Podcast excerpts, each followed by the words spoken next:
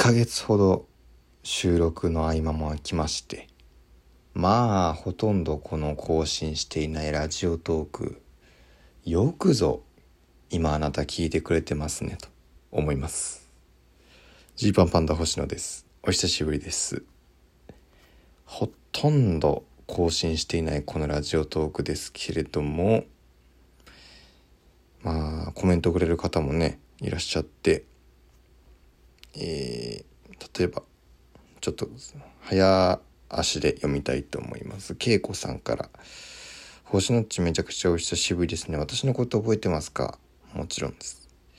新年度になって子供たちの方はもちろん今年は旦那の会社でもいろいろ変化がありましてなんかバタバタしてたな考えることたくさんあったしと。そんなこんなでお便りを送れていなかったせいか私の中でジーパンパンダが足りなくなってるかっこ遠い存在になってるよお笑いの情報はツイッターとかで見ていたんだけれどなんか星の血が星野様にレベルアップしててあコントの振動ね。うん。立派になられてね涙。いや立派になられてねじゃないんですよ。本当に。えー、アーティストスポークンを今追っかけて聞いてるけど当たり前だけど話の内容がだいぶ前のことだから今更レターを送るわけにもいかずやきもきしているわけですよ。まあここで星の血に読んでもらおうかな。とりあえずこんな時間だけどお便り送ってみました。私は元気です。ありがとうございます。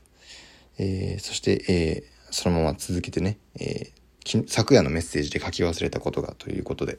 6月10日のちょい感激この間ねあったんですライブ。生活のバタバタも落ち着いたし見に行こうかなって思って時間的に泊まることになるならなるから、えー、近くにホテルどこにあるかなとか調べてたらあっという間にチケット完売してたわ汗ということで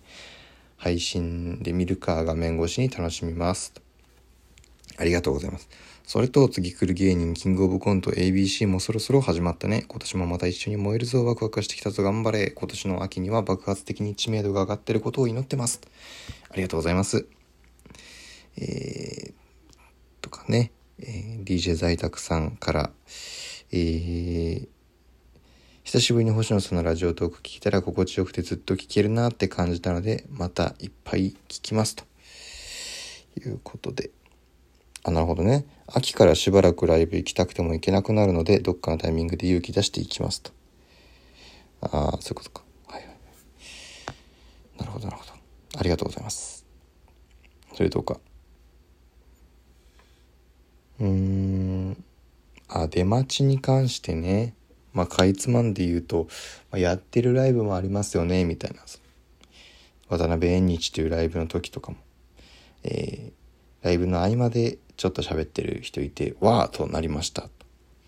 すごい遠くから眺めていたんですけど、あの会場他のテント遠いから木印だけどって感じですよね、きっと。やばい、ラジオトークの DM は本当に止まらなくなりますと。はいはい。まあ、あの、アーティストスポークンとかでは結構喋ってるんですけど、渡辺縁日っていう渡辺が始めた興行があって、でそれを新宿ハイジア V1 という会場でやってるんですよね。でこれがその V1 という会場は何、うん、て言うかなあの V1 来たことない人に説明するならばあのデパートのあの上の方にレストランとかいっぱい入ってるフロアあるじゃないですか。ああいうのの1個がライブハウスみたいな、えー、なんだろう店の入り方をしてるんですよね。だからそのライブハウスを出た瞬間その建物の、まあ、通路というかあのこう なんていうかこれ説明できるって分かんないけど、まあ、そんな感じになってて、まあ、そこから徒歩30秒も1分もしないところに他の店がいろいろ入ってるわけですけど。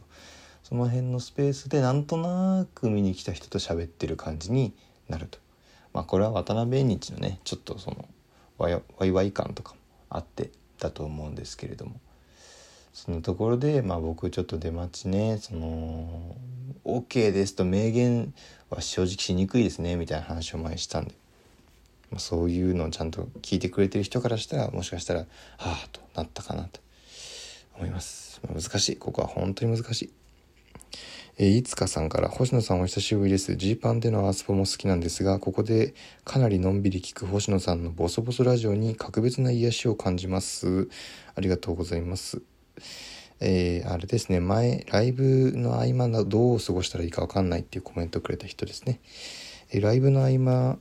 というのは最初だるすぎたのですがだんだんその町の新しいお店を開拓しだしそのうちライブに行くたびに同じお店に食べに入り店員さんと仲良くなったりするので結構有意義な時間になったりもしていますなので2本目の時はビール1杯取り込んでライブ見てるようなことにもなりえますがそれがまた最高楽しいですうん。雨じゃない限り結構何でもできています。賞レースたくさん動いてますね。変わらず応援便も送ります。ありがとうございます。うん。なるほどね。いい楽しみ方じゃないですか。確かに。軽くちょっと飲んで2本目見るとか。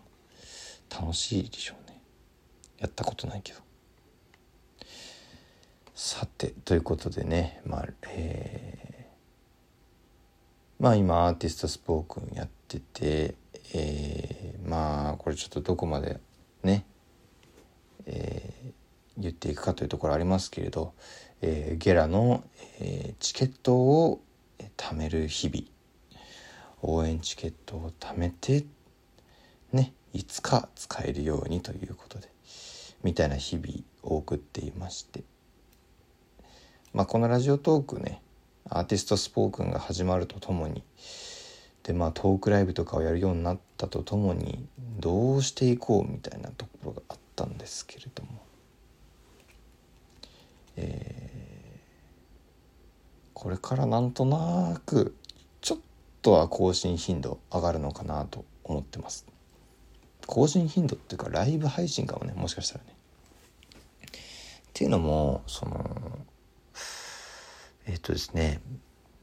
もしかしたら他のとこでも喋るかもしれないんですけどあのマネージャーさんが変わりました。まあ今までついてくれてたマネージャーさんには本当にお世話になってもう34年本当にこの人でよかったなって思えるぐらい素晴らしいマネージャーさんについてもらってましたね。結婚式にも来てもらったしね。あの、まあ、講師ともに仲のいいマネージャーさんだったんですけれども、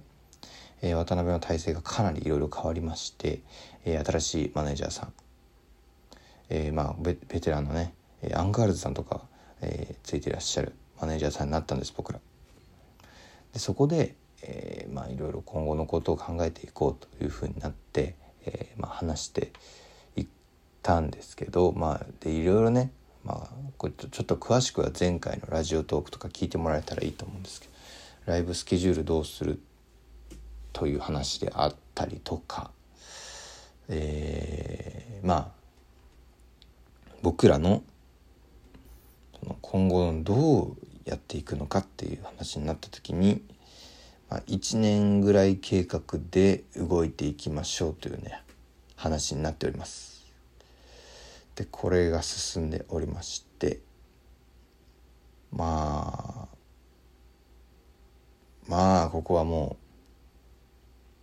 ううんだいぶ本気でいきますよということなわけなんですけど、